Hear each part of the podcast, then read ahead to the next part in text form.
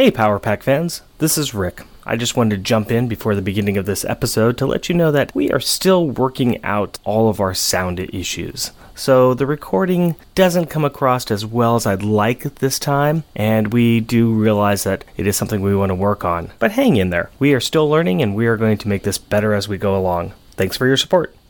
Alex Rogan is a small town teenager with big time dreams. Dreams of college, of success, of marrying his girlfriend Maggie. He's just like everyone else, except Alex has a very special talent that no one on Earth can appreciate. But tonight, a mysterious stranger has called on Alex. He's come from a galaxy that's under attack by an alien force, and Alex's unique ability is their last hope. The Last Starfighter. He's got one extraordinary chance at the dream of a lifetime. Coming this summer to select theaters.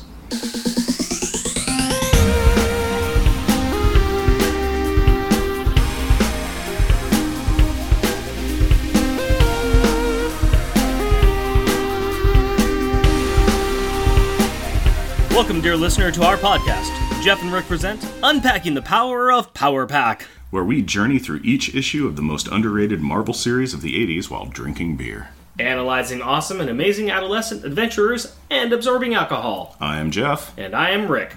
Now that we have gone through the jitters of our first episode, it's time to adjust and improve our format a little bit. One piece of feedback we received from friends and family was a concern that we were being a little harsh and critical of the series that we supposedly really like. I, I think it's fair to say that we both like the comic book and the characters as a whole. The creative team did an amazing job taking the concept of four children getting powers and dealing with being superheroes while being children very well. The artwork is solid and beautiful. The children are portrayed in a realistic way between their interactions with adults and other kids and their speech patterns, and the stories themselves are fun and enduring. There's a lot to love about this book. At the same time, we want to really look at what this book is offering. This means that we will try to pull at some of the threads this well woven tapestry provides us.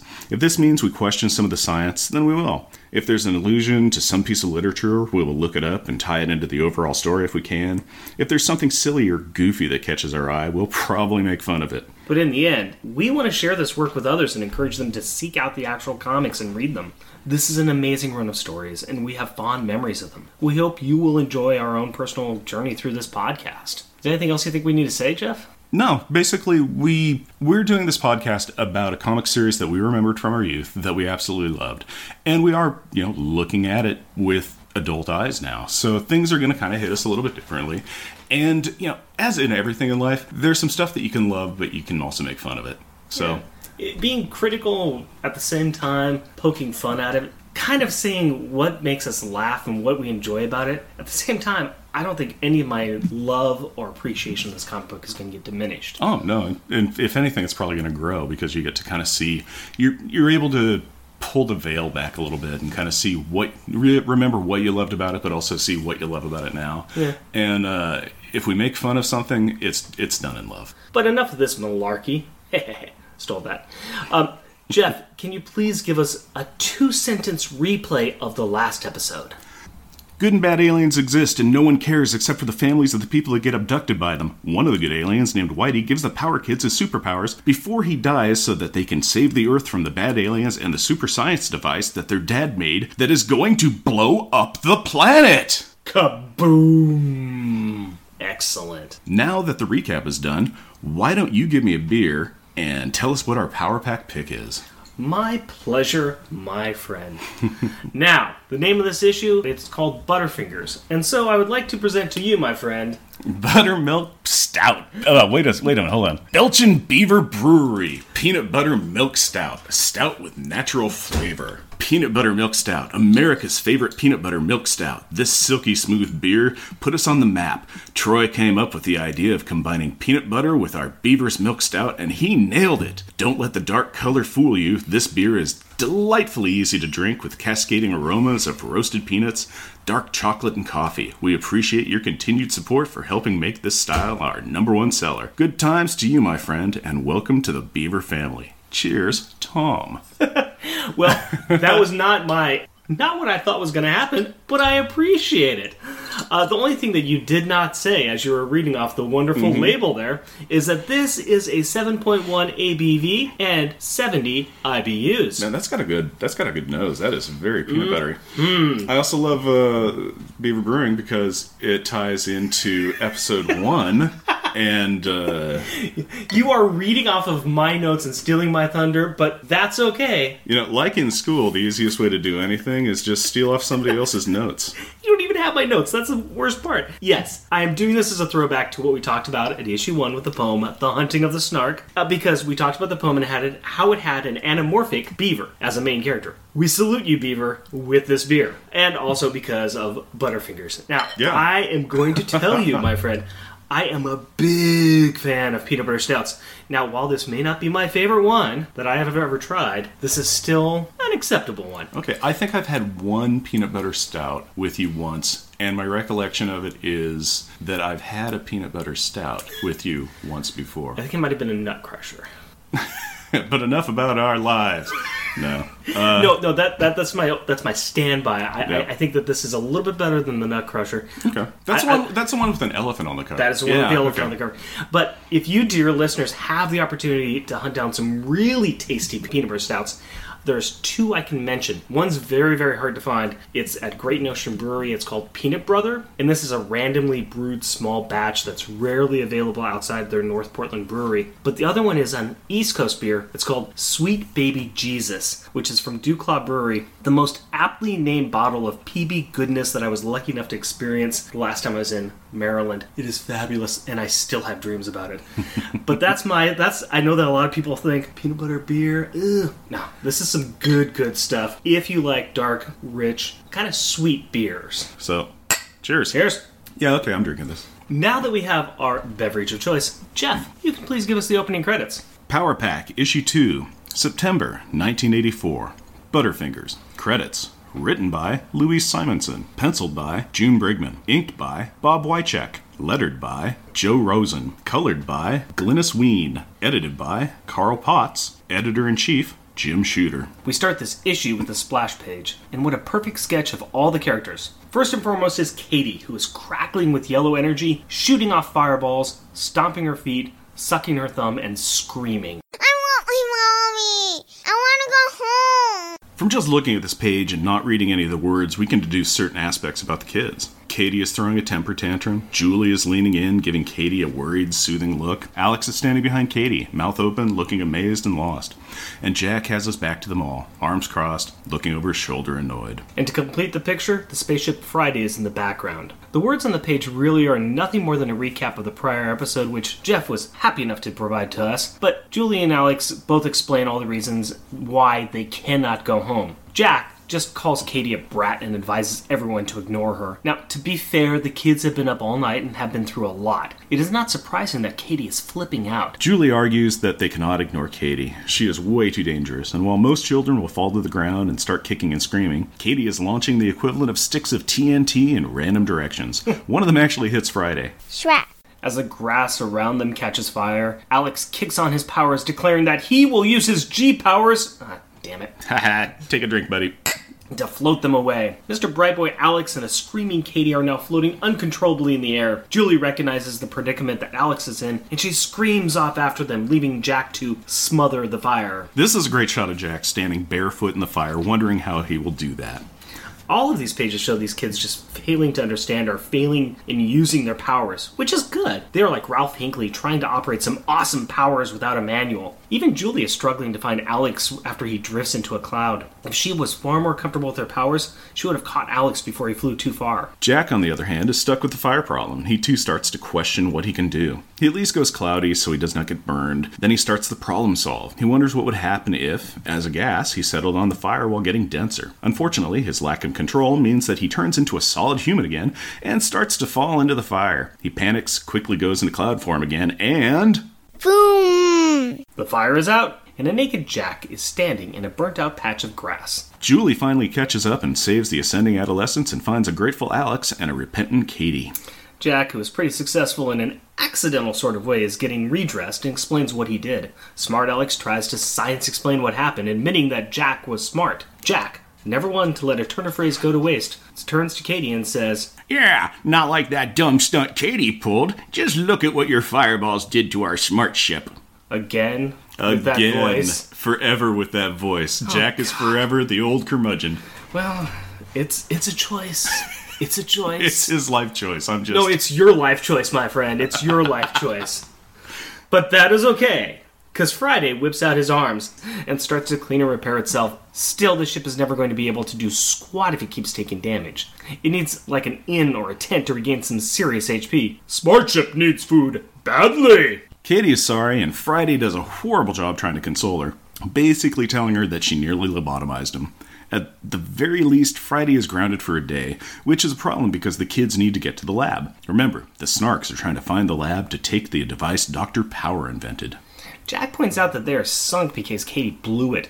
Alex has a plan to get them to the lab without Friday, but Katie points out that Jack can't use his powers without losing his clothes. She slams Jack by hypothesizing that Whitey made his powers do that because Jack is so mean. Burn! Burn! Anyway, Friday has a solution. You see, instead of focusing on repairing, he whipped together a sewing machine and made some sweet duds for the kids. These special suits have a mess of cool Deus Ex Machina powers that we'll find out about as the series progresses. But the most important thing to know now is that they are made of unstable molecules. This is a Marvel Comics hand wavy thing that allows superheroes to use powers that would make wearing normal clothes impractical. Good call. What we also find out in this issue, though, is that these suits have pockets.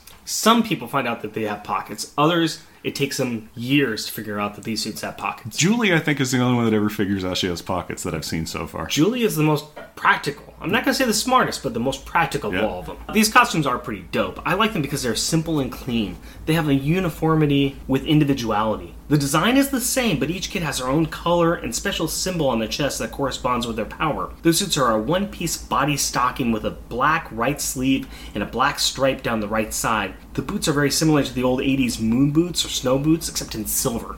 I think these things are pretty hot. I, I always like these suits. I like the costumes. I'm not a huge fan of the boots, but they are very reminiscent of what Whitey was wearing. Yes, yes. Yeah. So let's let's talk a little bit more about these suits. Let's go through them one by one. Alex's costume is white with a symbol that looks like two boxes hovering above the ground. Julie's costume is rose or pink with the Pink Floyd Dark Side of the Moon symbol. Seriously, look at that. Good call, good call. Jack's is blue and it has a symbol of a fart. No, dude, that is a cloud. But, okay, looking at it, it could go either way. I'm just saying. And Katie's is yellow with an energy ball, Jack, of course, is criticizing the silver booties and calling it sissy. kind of like you were. Uh, I didn't call it sissy. I just said that I wasn't fond of the boots. The boots aesthetic doesn't tie into the costume as well as I would like. But uh, in uh, I just defen- want I just want to point out the simple fact that you were agreeing with Jack. uh, Jack makes some valid points. hey, curmudgeonly fellows have a lot of life experience. Maybe you should listen to him a little bit. Maybe those kids should get off Jack's lawn. Jack just burnt his lawn. And then he unburnt it by being naked? No. Okay. Speaking of naked, the kids, now clothed, realize that they are hungry. Again, they have been up all night. Adrenaline, aliens, abduction, angst, alliteration. They have not had a chance to eat, but don't worry, Friday has them covered. He offers them some of Whitey's favorite food, blue sawdust heaped on a plank. Whitey won't mind if the kids eat it, because he's dead. Dude, too soon. This comic came out in the 80s. Too soon. Alec thanks Friday by lobbing out a G. Take a drink. Clinky clink. Gluggy glug. Mm-mm-mm. And with empty stomachs, a map to the lab, and the blueprints in hand, they take off on what would be their common form of travel. Normally, the kids will travel this way all the time in future comics. Alec's going to make himself and Katie light with his powers and be propelled along by Julie, with Jack flying along as a cloud and kind of their cover. And as they take off, Katie falls asleep, which is awesome and a little bit adorable. Yeah, it is pretty cute. One of the things uh, that I wanted to point out while they were flying is that they pass over Bob's Big Boy. That is an icon from the 80s. A sad icon that we will miss now. I've never had a Bob Biggs. Big Bob. Burger Boy? Bob Burger Big Boy. Bob. Bob Bob. You know, I'm going to keep that in. I'm not going to edit that out. I'm aware of that. Okay, that's all well and good, but meanwhile, the Snark ship is still spinning like a cat in the drying machine thanks to Katie's destructive path through their ship. The Snark commander is about to go mad because of the turning and chooses to cool off by recapping the same exact story of the Kymellian attempt at the annihilation formula from the prior issue. Apparently, they know all about the awesome power of this mathematical equation of doom, and they are determined to pry it from Dr. Power's primitive mind. Hey, Grasshopper Boy, maybe you should be a little impressed that this primitive brain and his awesome beard figured out something that has stumped your little mind. I love their exclamation after the gyroscope has been repaired. Thank the egg! Back to our fledgling, famished flying foursome, the kids seem to have made it to the lab. Katie has been sleeping the whole time, which probably makes her the smartest kid. Actually, she's the only one that had nothing to do, so, you know, why not sleep? Yeah, good point. Kids land on a random roof and set off an alarm. Auga. Jack tosses the ball to Alex, challenging him to come up with a plan. And surprisingly, he does come up with a good idea. He directs Jack to fog up the roof and the girls hide behind a shed. He climbs up above the door to the roof and waits for the guards. When the guards come out into the fog, Alex jumps down, increasing his gravity and flattens the guards with his mighty battle cry of Oof! The kids run into the door and lock it, but not before grabbing a walkie talkie. Slam. Jack riffs on Han Solo and tries to bluff the guard on the other end of the radio. It goes about as well for Jack as it did for Han. Katie has apparently seen Star Wars already, at five years old, and disintegrates the radio. Okay, wait. Katie saw Star Wars at 5 I feel mm-hmm. that is way too young. Yeah, I my daughter has no interest in it at all. She thinks it's too violent. She's never even seen it yet. And why does Katie disintegrate the walkie talkie just because Jack said to? They could have used that. What, she hasn't seen Die Hard yet? Well, I guess that is about four years in the future, and rated R. I don't think it would stop her. I mean, you know, I'm, I'm thinking that Alex and uh, Jack would be watching it, and Katie, I want to watch it too, and she's scarred for life. Yeah, probably. She would, yeah, it would probably be one of those things like, no, Katie, you can't watch Die Hard with it. I want to watch Die Hard. Okay, fine, Katie, just sit quietly. And then she does, and she's like, I love Christmas. And then somebody gets shot in the face, and then she's all, "Ah." Best Christmas movie ever. oh, yeah, it honestly is. You know what another really good Christmas movie is? What's that? Lethal Weapon. Oh, yeah, yes, yes, yes. I've heard people complain and say, "No, Die Hard's not a Christmas." It movie. totally is a It's Christmas cool movie. Christmas movie. It has Christmas music in it. It has Christmas gifts in it. It has Christmas tinsel. It has Christmas themes like love and friendship and family and death. And uh, robbery. And Barabons. and barabons. And Germans. And, uh, And the best of all, it's got Professor Snape in it. Well, I was gonna say what, but uh, it's like, yeah, yes, it does. Yes, it does. I wasn't gonna. um, okay, link Die Hard and uh, Harry Potter in one in one step. Go, Um, Snape. Snape. Okay, yeah. Alright. yeah, that would be great if he was actually just Snape in that, and Hans Gruber was all just like, "I need your attention." That's a terrible guy. that was almost Captain Clay. No, I, I'm reading Harry Potter to my daughter, and, and uh, every time I do Snape's voice, I just think of Alan Rickman just pissed off. and that's that's how I try to do Snape. And I like. I'm talking to the director. What's my motivation here? You're pissed off, Alan. all right. Harry Potter.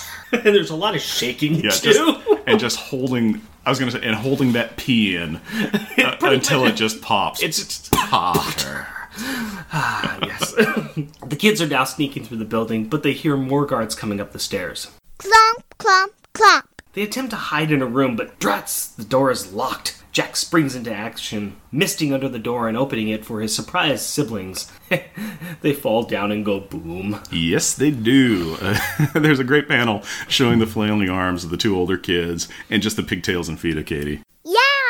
This is like right out of Clue. Jack tells them to be quiet, and they hide in their room, listening to the guards gripe about Carmody. They all know that Dr. Power invented the converter, and that Carmody wants the glory, and he wants to weaponize it. The kids knew their parents hated Carmody, but they did not think he was evil, which he super is. Interesting note here that Carmody is being painted in such a bad light, and it's not that he doesn't deserve it, or he won't deserve it, but this is a businessman that's just trying to make some money. And yes, he is stealing some IP off of something that one of his employees has made, and that the employee made it for a peaceful reason. Now he's trying to weaponize it, and yeah, yeah, you know what? That's pretty much the worst. Never mind. The kids resort to some awesome kid logic by saying they should check the cabinet drawers for a map, because that's where I keep maps of my office in my office. But they don't have time. Katie hears the guards approaching the door and they make like a tree and get the hell out of there just before the door is kicked in. Bam! That really is the best way to enter any room, anytime, every time. I agree. The kids escape and see a light on a nearby office building, and Julie makes a remark about how she would trade her whole Barbie collection for a ham sandwich. Hmm. Now, I would want to try to steak dinner myself, but still, a ham sandwich is a good choice. To be fair, we know this is the late night, early morning of the initial snark attack. Snark attack. Snark, attack. Time for a mother flippin' snark attack. Da da da! Anyway, these kids have not. anyway, these kids have not eaten like half a day, which has got to suck. It does not help that the window they look in shows them the fat slob Carmody jawing on the phone, eating a candy bar. The kids hear the big bad boss badmouth their dad by calling him a hippie. This and only this, causes the kids to promote Carmody from jerk to villain. This comes with the bonus of Julie saying it would not be morally wrong if they stole his food. That is some excellent kid logic. Jack wisps through a crack in the window, turns solid, grabs a plate of food and a full glass, turns to mist, and. Crush! Yeah, that was inevitable. I would chastise him, except he's like nine and has had his powers for less than a day, and he's starving. Alex directs Julie to take them high in the air to have a look around. They heard Carmody tell his soldiers to surround the building with the converter in it. Sure enough, they're able to easily spot the soldiers surrounding a specific structure, and so they secretly swoop in for a speedy surprise. Sometimes I really like alliterating. And you do it well, my friend. As Katie starts to disintegrate the window, we are shifted to the snark ship. The green skinned jerks are turning up the machine from the Princess Bride to 11 in order to suck out the information from the powers. And it begins to work. The giant hoovers that have been attached to the parents' noggins seem to be having an effect, and they are spilling the beans. Now, back to the yellow pages. Seriously, in this comic, you turn the page from the last scene and you see two page comic book sale advertisement for Mile High Comics, all in yellow. Hey, these are some really good prices. I could round out my Team America collection for 50 cents each. Oh, and I could get X Men Classic number one for two bucks. Hand me my phone. Dude, this is from 1984. Then hand me my 1984 phone. Your old yellow rotary phone that's long since been thrown away? Sure. We could also try driving down the freeway at 80 miles per hour and see where that gets us. Fine. And the next page, we're back in the comic as the kids step in a room that is also all yellow, which was the point that I was trying to make before we went back in time. It doesn't help that the kids are in turn bathed in this light, which washes out the color of their faces and clothes. It's kind of weird. It's also weird that this blinding light is apparently being generated from a point in the floor in the center of the room. We and they are also treated to a view of this converter. This thing is ginormous! Too ginormous for Katie to disintegrate all of. The kids have no idea what they're going to be able to do to disable it. Not even Alex. Which he admits after Jack baits him by saying, Show old smart Alex, read the blueprints. They start to argue, dismissing the idea of telling Carmody what's going on because he is a crazy villain who wouldn't listen to a bunch of children. The kids are disheartened, defeated, and dejected. But Julie peps them all up, saying that they were given these powers and they have to save the world. So they decide to try and see if Alex can lift the thing. And as they sneak over, Katie breaks a beam of light because she breaks everything, tripping an alarm. Now, I'm gonna warn you, there's a sound effect coming. This is a loud one. You guys ready? Alright, here it comes. Ringa, ringa, ringa, Sorry about that. Alex tries to budge the machine with his power, but fails. Julie notices the bolts and asks Katie to disintegrate them. In order to buy their siblings some time, Jack and Julie brace themselves against the door to keep out the guards, only to transition into a pretty funny pratfall as the doors do a Star Trek side slide open and they fall on their butts. Swish, swoop, wump, bump. This reveals Carmody and a couple of goons. I love goons. Carmody just has two words Kill them! Yes, because Carmody sounds like Skeletor. I'll get those power children and He-Man too. Now, that doesn't work because, you know, he's like all jowls and Skeletor is distinctly lacking the jowls.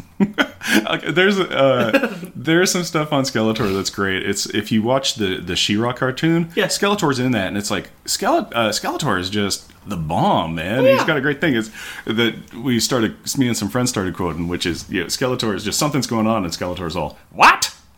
Well, What? well, he's also like uh, um, the Horde's henchman. Yeah, yeah, Yeah. that's right. He's yeah, he's so he's this he's this big high level ranking baddie, and in He Man Skele- he's just a joke. Skeletor is better than the Horde. Why are we talking about He-Man? Uh, Jowls. Jowls. Yes. Oh, also because he has the power. But Skeletor Yeah, you know doesn't. what? To be fair, that's my fault for putting that in the music. Yep. Okay. Okay, so let's try this then. Kill them! Oh, very jowly. Thank you. I was thinking of Nixon. By the way, I am ready to go on the record and say that this guy is evil. One of the guards points out that they're kids, but that does not quell the old jowl-faced jerk. Chaos ensues as Jack clouds up and Julie flies around grabbing guns and slamming into the guards with her hands over her eyes. Bump, thump. I love that. Katie is just about done with taking out the bolts, but she has reached her capacity for holding energy. Alex tells her to shoot off some power balls and to destroy a big section of wall, but as she is about to, Carmody grabs her. Surprised, Katie lets loose a giant power ball. Boom. This puts a huge hole in the lab and pisses off Carmody, who calls Katie a monster. Now, this is important because it comes back later. For now, Katie says, You're the monster, you villain. Julie flies by and snatches Katie from Carmody. As they fly away and talk about how Katie is using her powers, they keep calling each other by their real names. Come on, kids, you spent all those precious seconds last episode coming up with aliases for exactly this reason. Kitty removes the last bolt and Alex lifts up the converter. With Jack Fogg still obscuring their vision, Carmody and his henchmen don't realize until it is too late that the converter is being floated away. By the time they do, Carmody orders them to fire. The kids are out of range. Carmody wants them to call the Air Force, but then, after thinking about what has happened, he comes to two deductions one right, the other wrong. The first is that he recognizes the names the kids used and believes that they are the Power Kids. First mission and their secret identities are blown. The second is that they are mutants. He decides that he is going to call someone named Henry Gyrich in Washington. We will talk more about him in a future episode. He also discovers that the candy bars he had in his pocket are missing. Meanwhile, the Snarks have learned that the converter will be tested today at a nearby lab, and they set course. Back with the kids, they still haven't found a place to put this converter. Hey, these other three kids are sitting on this thing while Alex is holding it up and floating it along. What a bunch of freeloaders. Well, it doesn't last, because a gust of wind tips the machine. Julie and Jack start flying, Katie starts falling, but is saved by Julie. The converter, well. Crash. And that solves that problem. Luckily, it was a forested area, so it was just some defenseless forest animals that died, some old growth trees that got knocked over, and maybe a couple of old geocaches, now archived, that are smashed forever. DNF. Area was covered by giant scientific equipment that threatened to destroy the world. Maintenance required. As the kids ponder what they have just done, Jack comments that if anybody asks, they should just blame Katie, since she breaks things all the time. Yeah, that's actually great logic, because Katie literally breaks everything. Yeah, she broke an alarm earlier. She broke Friday, too. She breaks Friday a lot. Yeah, that's kind of uh, everybody's got a shtick. Katie's is to break Friday. Yeah, But Julie has a surprise for them. She produces a handful of candy bars that er, um, sort of fell out of Carmody's pocket. The final scene is when the Snarks show up sometime later to the remains of the converter. This really twerks the Snarks' underwear, and they vow to capture and weaponize these kids for their queen mother. Next issue. Kidnapped. So let's talk a little bit here, Jeff. Let's talk about some themes of this issue. Let's talk about the use of aliases. Because I think that the kids have failed at this. They decided they needed aliases, but okay, they were given like okay, given superpowers. Yeah. Okay, so check. Yeah, I got superpowers. Uh, given a superhero kind of costume. Yeah. Okay, check. Okay, I got a costume. I got superpowers. And in their world, it is very much kind of like you know what? Instead of being Alex Power, I should really give myself a kick-ass name that denotes what I do. It's a dumb name. But anyways, I see what you mean. I Yeah. So mean. yeah, it's just so they're all kind of you know it's it's it's it's thematic to the world. Sure. And they don't use it. No, they don't use it. They well, they try. They try. Yeah, was, they came up with it, but still, like you were saying, you know, they were up late, they haven't eaten, they're hungry. Also, the only food they've eaten is like candy bars. Well, that was after the fact, too. Oh, and after the fact, I yeah. guess it is. It's a new thing. They don't know how to, use them yet. They they're still getting used to everything here. Beyond that, beyond that, there's something else that really stuck out. They don't have masks. The costumes don't come with masks. Why not? Okay, here's my thought on this. Okay, Sure. yeah, not all superheroes have masks, for one thing. But okay, just say you're a superhero, you have masks. Everybody's seen seen heroes. Oh, it's the Masked Avenger, Mm-hmm. Sure, whatever. sure. Uh, my reason for thinking that they don't have masks is because these technically aren't superhero costumes. What they are is uh, okay. This is making some assumptions about the. Uh, Cumerian uh, society, in that what your kind of station is or what powers are you have denotes kind of your color costume or what Okay. the symbol is. Because if you look at uh, Whitey's costume before, you know, it was a white costume. Okay, that's fine. But the symbol on that, I think it was a circle, and it kind of had like some like energy burst, but it kind of had like a combination of powers Okay. looked on there. So I think it's kind of their way of like denoting sort of like, okay, these are the powers you have. And so Whitey, uh, not yeah, Whitey Smart Shit Friday. Uh, then when just made these costumes up for the kids I was like yeah i'm not making you a superhero costume i'm making you an outfit which denotes your power rank and classification Fair in enough. the Kymellian homeworld It's just a space suit that the the kids would be using. Yeah. And you know what? I, I'm going to buy this completely. This does make sense. But then I'm going to go ahead and throw it back on the kids. I'm going to take it off of Friday. I'm going to throw it back on the kids. Why didn't the kids ask for some? I mean, Friday just made these costumes for them. They know they're going to go someplace where there's going to be other humans. They know they're going to be trying to hide their identity. They should have thought of this. okay i can see jack just being happy that he has pants now it's one of the big holes in this, and it's something I know and they kind of touch on at one point in time. But these kids never get masks to cover their faces, and it just seems like they're just asking for their secret to get out. It's just always one thing that always bothered me. Here, let's do another theme though. Okay. Unless you had anything else to say on that. No, I was just thinking. Yeah, it's kind of funny. It's like, okay, um, what's your mask? Well, my mask is my face, which lets you see what I look like. Okay, who are your teammates? Well, my teammates are my family members that I always hang out with. They, they okay, have faces like mine. Yeah, that have faces like mine. Okay, what's your team's name then? Well, my secret identity uh, is you know Powers. You know, my last name is Power, and so a group of us are going to be a power pack because no one would ever be able to determine that you know Soup R Man is Superman or that the Power Pack is what? The Power Pack is the Power Children? I want to move to something else that I found to be a very strong theme running through this entire issue, and that's the moral issues of right and wrong for children. Let's talk about the theft of the food. Mm-hmm. So, the first of all, they discussed it. You know, they discussed that they're hungry all the the entire issue. Yeah. They first discuss it when they're flying, and they pass over the Bob's Big Boy restaurant. Jack says that he's all for stealing food. Julie is against it. Later on, as they see Carmody eating, they make it their own kind of moral theory in their head that since, well, this guy is evil because of what he's saying, I think it's okay that we steal food from him because he's a bad guy. Julie points out that since he's a villain, you know, it's not really wrong. So, you know, she kind of goes back and forth. And then she ends up being the one to steal it at the end. Yeah. It's kind of this slow digression for Julie. It's like she's the one who's getting corrupted further and further and further as we go through. I just found it very fascinating that, you know, they, they have these moral issues about, well, we're trying to be good, we're trying to be the good superheroes, and when is it okay for us to steal some? Yeah, that moral compass uh, slips over pretty quick for Julie too. Well, it lasted. It, it lasted for a little bit, maybe an hour. I, I won't say, I, I think it, for Jack, it's just like, oh, let's steal. Yeah, we can take food Right. because yeah, he's very Rocket Raccoon. In which, but I want it. Yeah.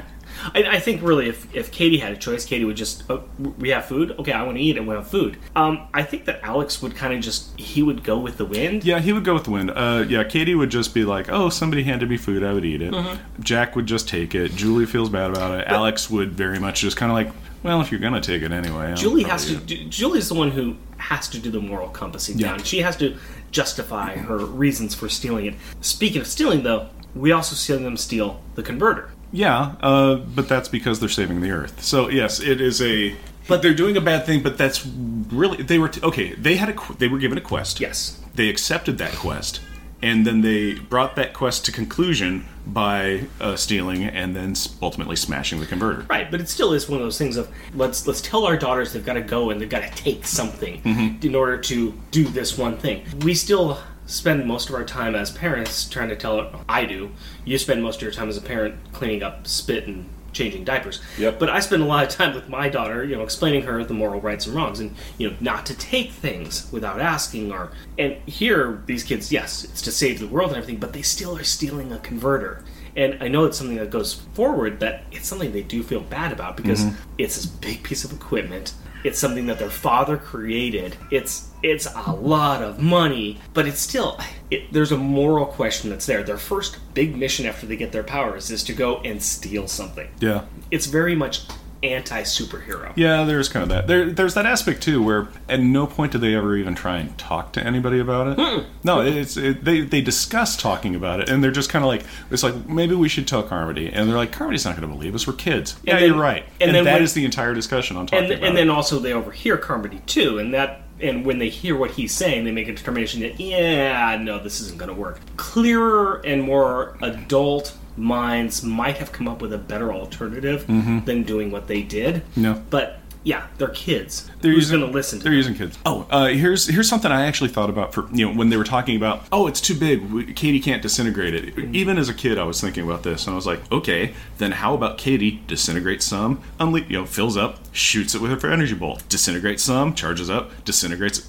blasts it with some disintegration bolts, disintegrate some, you know, and just do that stepwise thing. I think I think we still would have gotten to the same part of, of how much time it's going to take. Okay. It was a lot faster to go around and deep, deep, deep, deep, deep, deep, and hit all those and hit all those things like that. Mm-hmm. And it's a lot easier to just go through and Yeah, do I- one one bolt at a time rather than what they would have to do with eh, boom, eh, boom. So Yeah, uh, I, I could see that. Yeah. I, I, I'm okay with that, but it always just stuck in my head where it's like, eat some, then blow some up. Eat some, then blow some up. eat your pie. Yeah, eat your pie, and then I guess throw your pie up onto the pie to make the pie worse, and then eat that pie. And And then, now, now it's just getting kind of disgusting. I gotta tell you.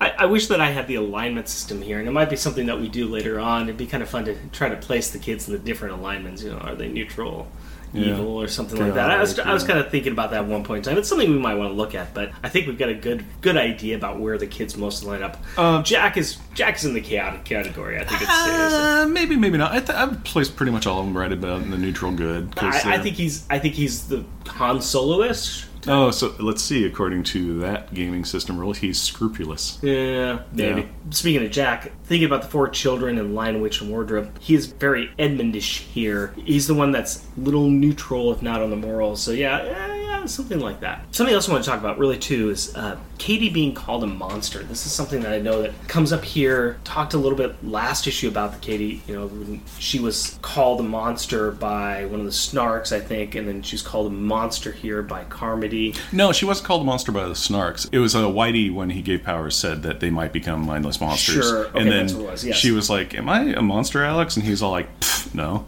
It, it's it's interesting though though that she is the one that constantly being called a monster. She's the one who has probably the her and Jack have the most physical transforming powers. Mm-hmm. But Jack turns into a cloud, so it's kind of hard to call a cloud Yeah. a monster. that, that cloud killed my family.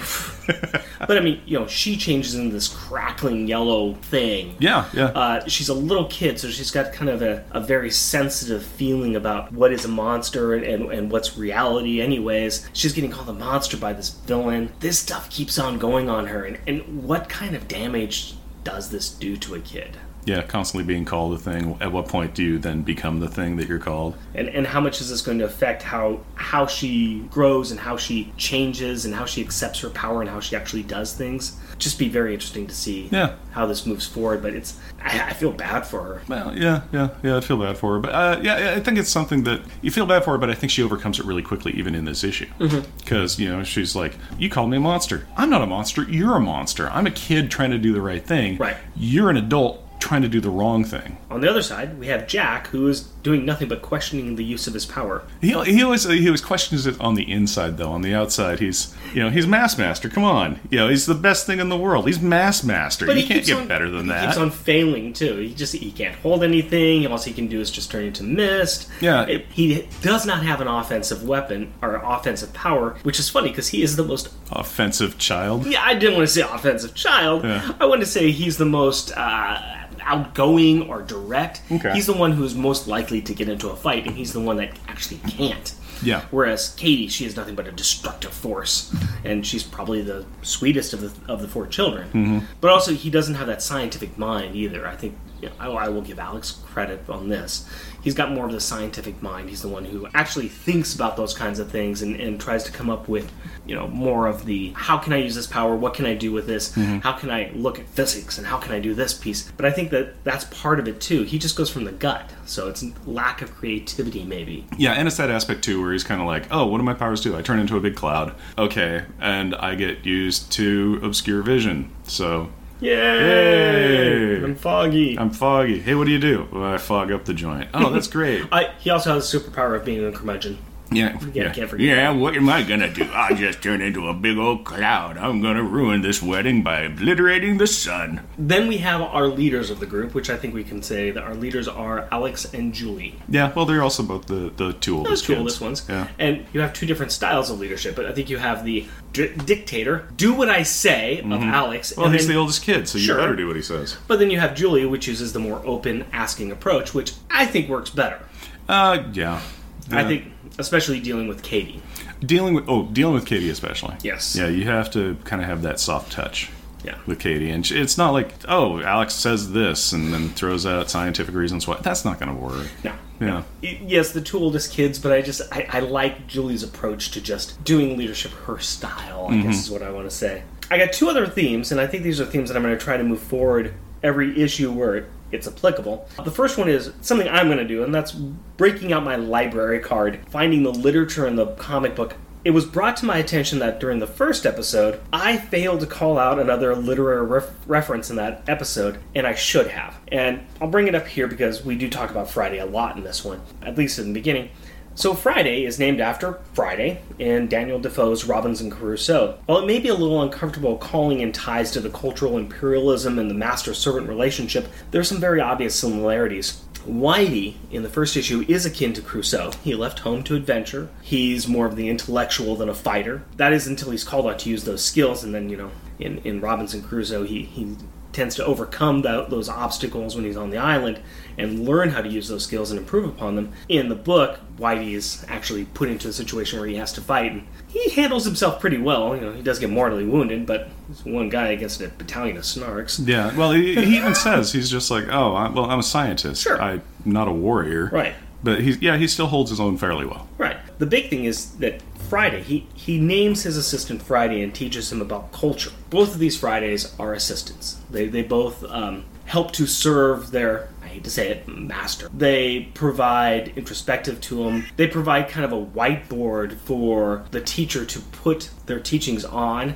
to kind of ascribe um, everything that they want to about the culture that they're looking at. It, it's kind of interesting how how the parallels kind of work there. I don't know. Do you have any Do you have any thoughts on that at all from Robinson Crusoe from your memories of the book? Oh my gosh, it has been so flippin' long that I've read that. When we were talking about it, I was actually confusing it with something entirely different, and then I had to kind of research it. and I'm like, oh, I have no idea about this at all. Well, I, I didn't have as much time to go through and reread the book. I know that the next comic we're going to get to, there's a book that's referenced that I actually spent the time and read that book. I have a lot more to say about that one, Yeah. but there is some definite parallels here, and, and there's a lot in these comics that have allusions to the literary references, like I mentioned last episode, especially with what Louise Simonson and her, what she brings to the book. I want to pass it off to you, Mr. Dr. Cowboy.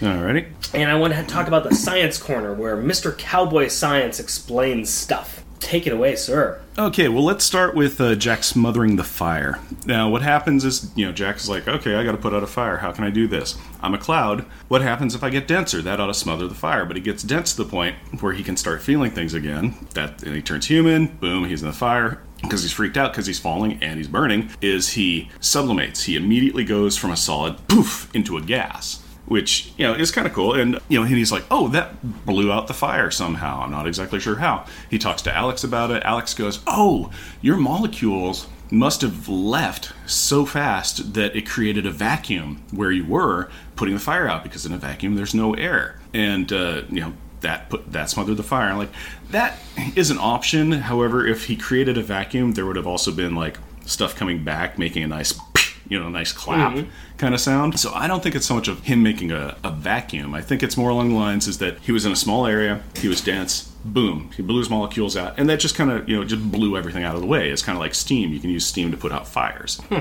It's also kind of the concept of there's the this really cool thing. It's called an Elide fire extinguisher ball, and it's about the size of like a volleyball. And it's safe to hold and everything, but as soon as it like comes in contact with high temperature, it explodes into fire retardant chemicals. So it, it- I see it kind of along the same lines. It goes from a solid poof into this thing that puts out a fire. So it's basically just Jack became a matter that moved fast enough to just knock the fire out. And it was a grass fire, and those can honestly get put out pretty easy. I remember having to put out more than one of those as a kid Yeah. because you know uh, kids matches fireworks. Yeah. Field next door. Fire! Stomp, stomp. So gasoline and grass and fire. Uh, sometimes it was a way to take care of an anthill.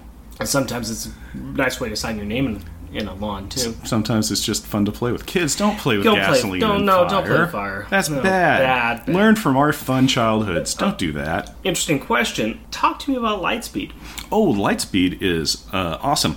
Now she talks about her powers, and she says, you know, oh, I fly really fast. People can barely see me. You know, is that you know that like I like Lightspeed? I named myself after the speed that I might travel at. Don't know if she actually travels at light speed. She just travels fast. What's fun on that though is you know the big rainbow that she leaves behind her. Yeah. I know that Rick had posited this question of. Uh, so here's kind of the interesting thing. She can hover as well, and the rainbow goes away. So what happens to the rainbow that's behind her? I'm kind of thinking the rainbow just indicates thrust. Okay. So she's going forward, but you'll notice in a lot, not a lot, just that because she's only hovering for a handful of times, she she gains like this yellow nimbus around her body. So it's kind of the rainbow around her just kind of forms into you know an aura about her, giving her it's like okay, I'm hovering, I'm not moving, so no propulsion's being used. Okay. Also, when she's flying and she has the rainbow behind her, she'll have this nimbus around her head. Sometimes. So I kind of see the nimbus when she's flying is like a force field in front of her, so she's not getting smacked by bugs and stuff. But what we also have to talk about is how long her rainbow lasts, because she flies and she leaves a Yeah. rainbow behind her. Now, I have a couple of concepts on this. And uh, one is that her rainbow lasts 4 minutes and 13 seconds. Okay. Do you want to know why? Please. Because Julie, when she's flying, is a rainbow in the dark. That's right. Four minutes, 13 seconds. Ronnie James Dio, rainbow in the dark. That's how long her aura lasts.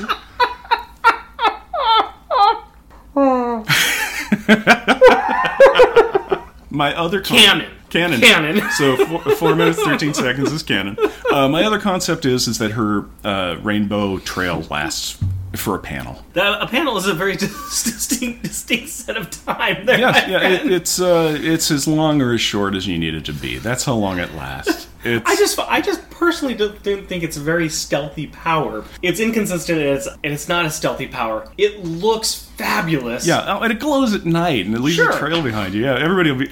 You know what would be great is if it didn't go away ever, or it lasted for like a really long time. Like it was, you Yeah. know, it's like oh, it's Spider Man's webs. They last about two hours, and then it would just be this just ribbons of light everywhere. And if anybody wanted to determine, you know, it's like oh. I wonder who Lightspeed is. I guess I'll just follow the giant rainbow trail to her home. To her home, and it. Oh, I guess she flew out the window, and, And I just, I just see, I see poor kids like on the streets down below her as you know, like this rainbow just collapses on them. I'm like, oh my god, help me!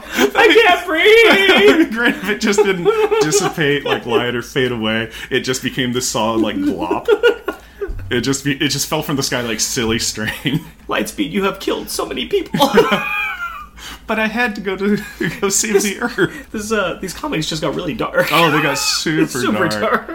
All right, I'm done with science. Let's get out of the classroom and let's go on to something else funny. Okay, so we're finished up with science, but I have another just a throwaway theme that I wanted to add in this week. Oh, please. Okay, and that is uh, what was what was one of the guards' nights like tonight? Because I think it would be just a crazy night for a guard. Because normally it's like, hey, we're at this building, and Okay, we're look, we're at Carmody's Converter. Krusty Carmody's Converters. all right. So yeah, so we're at Carmody's place, and he's got the military guards there, and they're doing their thing, and Hut, they. hut, hut. Hut, hut, hut, and they just march around, and they got the night shift. Night shift sucks. If anybody's worked it before, I think mm-hmm. you know. They've got alarms on every building, and they even talk about how they're like, "Oh, I bet a pigeon landed on the roof again, but we gotta go check it out." Okay, so you got these guards. You've got a pigeon on the roof again. Go over there, 55. Yeah, all right, fine. We'll stomp up the seven floors up to the roof and let's go see it. And so they're just bored. They're tired. They're like, we gotta go check another false alarm. Okay, fine. Get up there. All right, let's go see if there's a pigeon. Ow! Something said oof and knocked me on my butt, and it's really foggy up here. What? My walkie-talkie's gone and the door's locked. Well, that's crazy. Maybe there's a ghost. Okay, well let's get back in the building. Go down. Well, the only if there's anybody here, maybe it's in this building. Nope, but a window's open. Oh, great. Now we got to go over to the converter house. Okay, that's all the way across the camp compound. Fine, we'll march our way over there. All right, we'll go there. Hey, there's kids in here. Kill the kids. I'm not gonna What? kill these kids. Are you crazy? Well, do something to them. Okay, I guess we can. I don't know. What? Clouds are back. A rainbow stole my gun. Is- Okay, I got a couple things I gotta point out because I think you're right on this. I think you're onto something. A couple things jumped in my mind. One, dude lost his radio. Yeah. Carmody is a cheap skate. Eh, He made the guards pay for their radios. Oh, okay, that would suck. Okay. Yeah. And you just said something else. Julie stole their guns. Great. Now I'm out of radio and the cost of a gun. And you bet that's coming out of my paycheck. Oh, of course it is. And you got all these forms to fill out and everything. Mm-hmm. yeah. And then he sees, you know, the converters flying away, and Carmody's all, call the Air Force. And it's like, I'm not calling the Yeah, Air Force. Shoot at them. And they're out of range. Besides, a rainbow stole my gun. What am I going to be able to do about it? It's just like, this is just the weirdest night in the life of this guard, where it's just like he's going to go home in the morning, and he sees his wife, and his wife's waking up and getting ready, making some coffee and getting ready to go work. Hi, Stan. How was your night? Oh, honey, it was weird. It was so weird. There was there was a lot of clouds, and there was a ghost, and a rainbow stole my gun, and my boss wanted me to shoot a shoot some kids. Stan, did you go drinking again at the nudie bar last night after you got off your shift? Stan, I told you not to do that. No, honey, I swear to you, I haven't touched a drop. I'm Get out of here! Get out! I'm tired of your drinking ways. You see, and then his life just got worse when Pretty he much. goes home. Because Yeah. who's gonna believe this? No I don't believe him. No, Yeah. no, he's been drinking again. Yeah, yeah. Uh, poor Stan. Mm. Stan is troubled. Stan is troubled.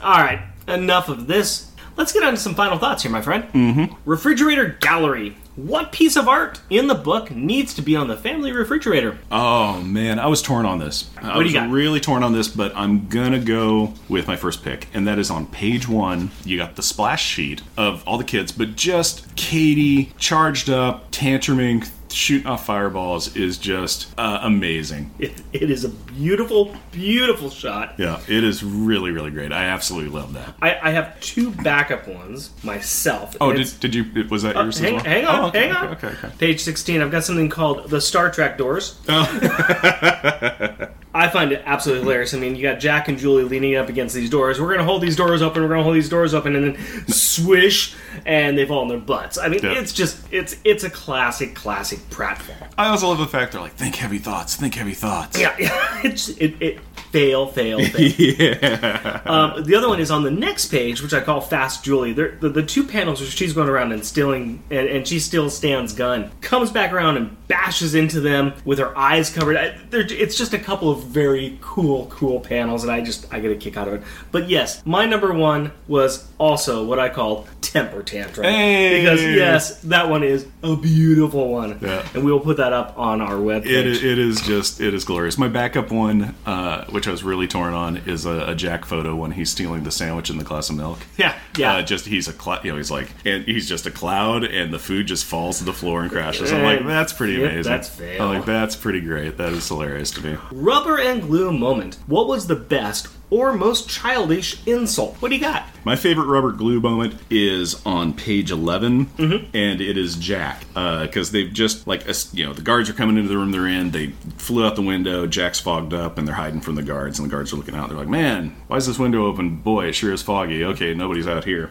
And Jack, whispering to himself, like the like the megalomaniacal maniac that he is, whispers to himself. He goes, "Stupid guard, foiled again by the great mass master."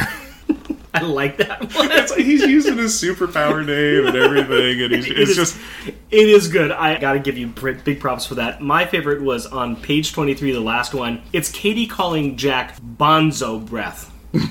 I am not sure what that means, but I like it. It's, it's it's on the very very last page, and um, uh, her comment is, "There's always a first time, Bonzo breath. I'm starved. I've been starved all night. it's not a bozo, it's a bonzo." that is pretty great too. All right, stars in detention. Identify the child who was the best and the worst in this issue. oh, that is uh, yeah, okay. Uh, Jack was my best kid. Jack really? was my star pupil. Jack yeah. was your star pupil. Yeah, he uh, he was using his powers great. Uh, he blocked a bunch of stuff. He opened up doors. He you know he he was doing stuff really pretty well. Okay. All right. He there weren't any mistakes that Jack made. Jack Jack was highly useful, and the big part was is when they're in the hallway and the guards are going to come down, and he missed through and opens up the door from behind. I'm like, yeah, that was that was one of the key moments right there, because otherwise guards would have seen him, and I don't know what would have happened. What would have happened to Stan if he had seen these kids in their weird little uh, bedtime clothes and their silver booties? Well, I, I think Stan would have freaked out and probably shot him. Oh my god! And that- then- then, all then- that blood would be on his hands. yeah. Then and he he'd have. therapy, lost the house. Oh my god! His Yep. wife would eventually leave him just because she's like, "You killed children." Yeah. Well, yeah. Yeah, just Bad terrible. choices, bad Yeah, choices. Bad, bad life choices on Stan part. Yeah. My best was Julie. Okay. Julie, she takes out the guards in a most excellent way. Mm-hmm. She's the one to get the team to try and destroy the converter. She encourages Alex and Katie. She saves Katie twice, and she steals the candy bars. Yeah. Okay. I think that was a pretty darn good night for Yeah, Katie. yeah, that was for for, uh, for uh, Julie. That's, that's You know, I, I actually even went back to that uh, panel where she grabs up Katie and smacks into Carmody, Yeah. and I'm like, is, they, is there an Easter egg in there? Did they show her, her like kind of like hand in a pocket or stealing any food? No, Nope. She grabs Katie. That's how fast she is. Yep. You can't even see her Yep. s- stuffing food. she is that good. Oh, what's also cool on that is, the, yeah, on the last page, page 23, Mm-hmm. it shows Katie, uh, not Katie, Julie reaching into her pocket in her suit to pull She- out the uh, ca- candy bars. She found the pockets. Yeah. Yep. Now, I'll go ahead and tell you who my worst one was first. It's Jack. Oh, really? I per- I personally thought Jack was the worst. He fails at remembering he cannot hold things when he's a cloud. But he it is, made me laugh, so it was awful. I, But, he is questioning his usefulness throughout the entire book. Mm-hmm. He's a major downer. He does not really bring a lot to help the issue. Yes, you know, the one time that he opens the door, he causes his siblings to fall down, and they're trying to be quiet and sneaky. Okay, also made me laugh. I mean, it just, I mean, it just, it just, I mean, yes, it's good for a laugh, Mm-hmm. but it's like, hey, thud. No, you, you're supposed to like, guys, I'm gonna go in and open it. Don't lean on the door for a second. You know, work as a team member, Jack. But that was a very Jack thing to do. So. I'm not, I'm not disagreeing with it. I just think that on a whole, I thought that he was horrible. This, this issue. Okay, that's all my, my opinion. But who's your worst? Uh, my worst is Julie. this is hilarious. Yeah. My worst is Julie. yeah, uh, apparently we read each other's notes in a mirror. Yeah, uh, for me, it was just uh, okay. She stole some candy. She saved Katie. Yeah, but she didn't do lots of stuff. So it was everybody. She took the guns. She knocked out guards. uh, nobody could see because Jack. Nobody's gonna shoot. Jack had it all clouded up. She took the guns and knocked out the guards. She saved her. She saved Katie twice. I'm not seeing it. All right. No, not seeing it. not seeing it at all. We, we we will have to uh, agree to disagree as long as you realize that you're wrong and I'm right. Okay, I can understand that you're wrong and I'm right. Tell me about the G-force, man. Oh, it's G-force time. Okay, so what we got on that is how many G's did we pull this issue? Yep. And that is two. Two G's. Two G's. We got, uh, you know, we were talking about in the first issue where we kicked out a, a Kraken 8 Yes. G's, and now we got two G's. And it's like, okay, we're probably, it's probably gonna keep on winding down Yeah. that way. Maybe. Yeah, but it might pop up. But Sure. what we got is uh, they pulled Alex pulled two G's, and that is approaching the top speed of a gravitron, Okay. uh, which is one of those like spaceship or starship 2000, 3000. You know, it's padded walls. They're kind of on rollers, Mm-hmm. and you get pinned to it, and those get up to about two and a half G's Okay. at, right. at their pinnacle. So approaching their top spin is two G's. So they're on a they're on an amusement park ride right there. What about total G's so Oh, far? to- total G's for it. Uh, we have you know averaging with eight before and two this time. Ten divided by two, we got five G's. okay. And five G's is what you pull if you're on a luge going down uh, a course. Huh. A luge is a, as we know, we just had the Winter Olympics, so I'm sure everybody was glued to the luge section of this uh, program. I, I I couldn't get past curling. Oh yeah, there was a lot going on in curling this year. I loved curling. Anyways, I got a friend that curls. Mr. T was tweeting about curling. Really? Yes. All right. He's a curling fanatic. Well, if you got to be a fan of anything, be a fan of curling. And Mr. T. And Mr. T, who is a fan of curling. But yeah, so uh, oh, in, in case you don't know what a luge is, uh, it is uh, you're kind of on like you know like a kid sled, but smaller and more sharp, and you're wearing your unitard and a helmet, and then you just go down an ice course, and you try and go fast, and that Feet can, first. Yeah, feet first, and you steer with your thighs, kind of pushing. You know, that's how you steer the little sled limbs around. But yeah, So, so- what about 10? Because we got a total of 10 G's. How much is 10 G's? Oh well, this is an average. Oh, if we're doing, if we're, okay, well, if we're gonna do a total, uh, 10 G's is the maximum permitted G force on a MiG 35, so a Russian fighter plane. So, so I'm going to go ahead and say that, um, personally for me, in my mind, Alex is a communist. Oh wow, Yeah. strong words. Strong words. One, uh, a couple more things here. Top grades. We want to evaluate each issue against the rest of the series. We had an easy time doing this last time because we only had one issue, so that was top number one. Yep. The nice thing about being in a interview process, if you're the first person to interview, you're always the first choice, mm-hmm. at least once. Yep. So now that we have two issues, how do you think that this ranks against the first issue? Oh, how would issue two rank against issue number one? Well, Yes. I'm going to put it in second place to the first place issue. I agree. I agree. I, I think that this is definitely below the first one. There's a lot of repeating exposition. This is kind of a filler. It's a bridge story between an arc. I, I know that this arc goes on at least for the first five issues, mm-hmm. really. So this is just a bridge that's going on. It's getting us to the next part. I, I know that we're probably going to get out of the order soon. I just think that this is not quite as good as the first one, which is fine. I, we're just I want to rank them as we go through just to see where they all fit. But I think we agree on that one. Yeah, yep, yep, yep, yep. Beer scores. Let's talk about this beer that we've been drinking all this wonderful podcast. This uh, Belching Beaver Peanut Butter Milk Stout. Uh, before we do, though, I want you to think back to our first episode because I want to start doing this as well. Think back to what we had last time, which was Baby Horse, and give me out of five Powerballs, would you give Baby Horse? Baby horse, uh, I put it around a three. It was um, had a nice color. It was drinkable. It was tasty. It was uh, you know it kind of in my fine. It's fine category. It was it wasn't bad. I didn't Okay. dislike it. Uh, I enjoyed drinking it. It's not one that I would hunt down all the time.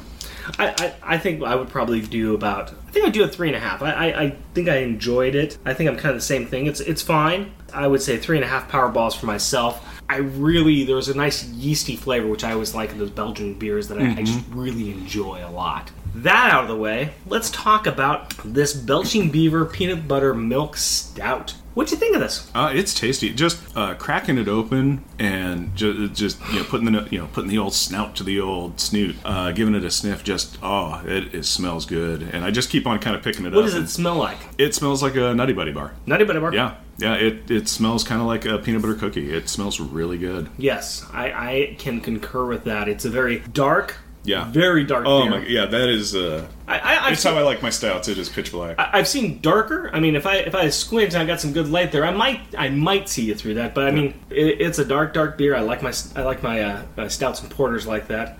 It does have a very nice nose to it. It's got a very good smell. Uh, as far as the taste go, it's got that mouth filling peanut butter taste. It just kind of one sip, your entire mouth feels full. Yeah. which is again a nice feeling of a stout. I, I, I say that this is probably one of the better peanut butter, easy to get peanut butter beers here. I have some that are higher on my favorite list than this one, and I, I judge these pretty harshly. Okay. but how many Powerballs would you give Oh, the uh, uh, peanut butter milk stout? it is pretty tasty. Ooh, four, four and a half. Four or four and a half? Which one? Which one are you going to go with? Okay, let's see. And I take a sip. Yeah, that's a good four and a half. Yeah, All right. That's I, I'm going to go the other side. I'm going to say this is a four. Once Okay. again, I am judging on a big curve, and I just have I have heart palpitations when I think of my fives Okay, of, yeah. of my of my other two favorites. But this is this is definitely one of the better ones that I have had. It is So, tasty. Like I said, that has that has a great nose to Yes. it. It really does, and it, it it does have a nice sweet flavor. It has micro bitter flavor, kind of tail end. Mm-hmm. But uh, yeah, it it tastes good. I would highly recommend it. Last thing we have, of course, is our kids' perspective. This is where we ask a question or premise of the book to my seven-year-old daughter and get her opinion of the book. Take it away, Carrie and Rick. Hey, Carrie, can you tell me what you thought of the second issue of Power Pack? Well, it was great. Why is that? Even though they missed their parents, it was, besides that, it was pretty good. What do you mean by they missed their parents? Because they're not near their parents at all. So tell me what happened in the comic book. I remember that their dad had those papers, and they were trying to give it to Mr. Carmody, but he was actually really a villain. Why was he the villain? Well, he was evil. He he just wanted to have his weapon so he could kill people. So I do call him a villain. He actually sounds more than a more evil than a villain. How did Power Pack stop them? They surrounded him with Fuck, and and they all worked together as a team. And of course, Julie, she got some snacks back, candy bars. And where did she get that candy bar? His um, Mr. Carmody's pocket. Did she steal them? Yes. Well, he was evil, so it was pretty fine to steal him. Um, Thank you very much, Carrie. You're I love you. Love you too. Jeff and Rick Present is recording in front of a live studio audience in Portland, Oregon. If you would like to interact with us through the magic of the internet, you can do so through Twitter at Jeff Rick Present, our Facebook page, Jeff and Rick Present, our email address, Jeff and Rick Present, all one word, at gmail.com, or at our website, Jeff and Rick Present. jeffandrickpresent.wordpress.com. Uh, special thanks to Rick for putting all this together. Thank you very much. I do appreciate this. This is a great experience for us to be doing. It's a lot of fun. But I would also like to thank all the people who listened to our first episode and provided feedback to us. Prior to sending it out, we asked a select group of people that we knew to listen to the episode and tell us what they thought. This helped us decide if we should continue on, if the episode was good as it was recorded, and what we needed to change or improve on. This list includes TJ, Eric, Debbie, Hub, David, and our families. And as always, we want to thank the wonderful women in our life. To my wife Cindy and our daughter Carrie, And my fiance Hillary and our daughter Aurora. thank you, and we love you. Until next week. Our theme music is 80s Action by Kevin MacLeod at incompetech.com and is licensed under Creative Commons by Attribution 3.0 license.